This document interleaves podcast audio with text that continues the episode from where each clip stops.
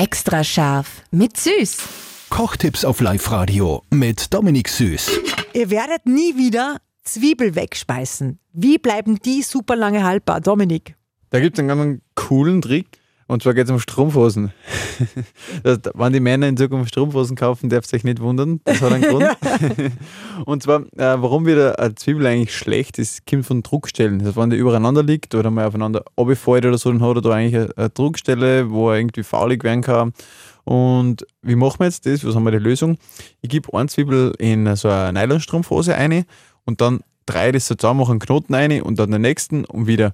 Zwiebel geht trotzdem durch Atmen und alles, sie kriegt da frische Luft, aber er hat jetzt nirgendwo eine Druckstelle und halt eigentlich so, kann ich sagen, sicher fast ein halbes Jahr oder so, wo es einfach du da gewinnst, wenn du ein Single-Haushalt bist oder einfach nicht so viel Zwiebel brauchst. Okay. Männer kauft Strumpfhosen. Was für ein Appell. Da Super. bin ich gespannt.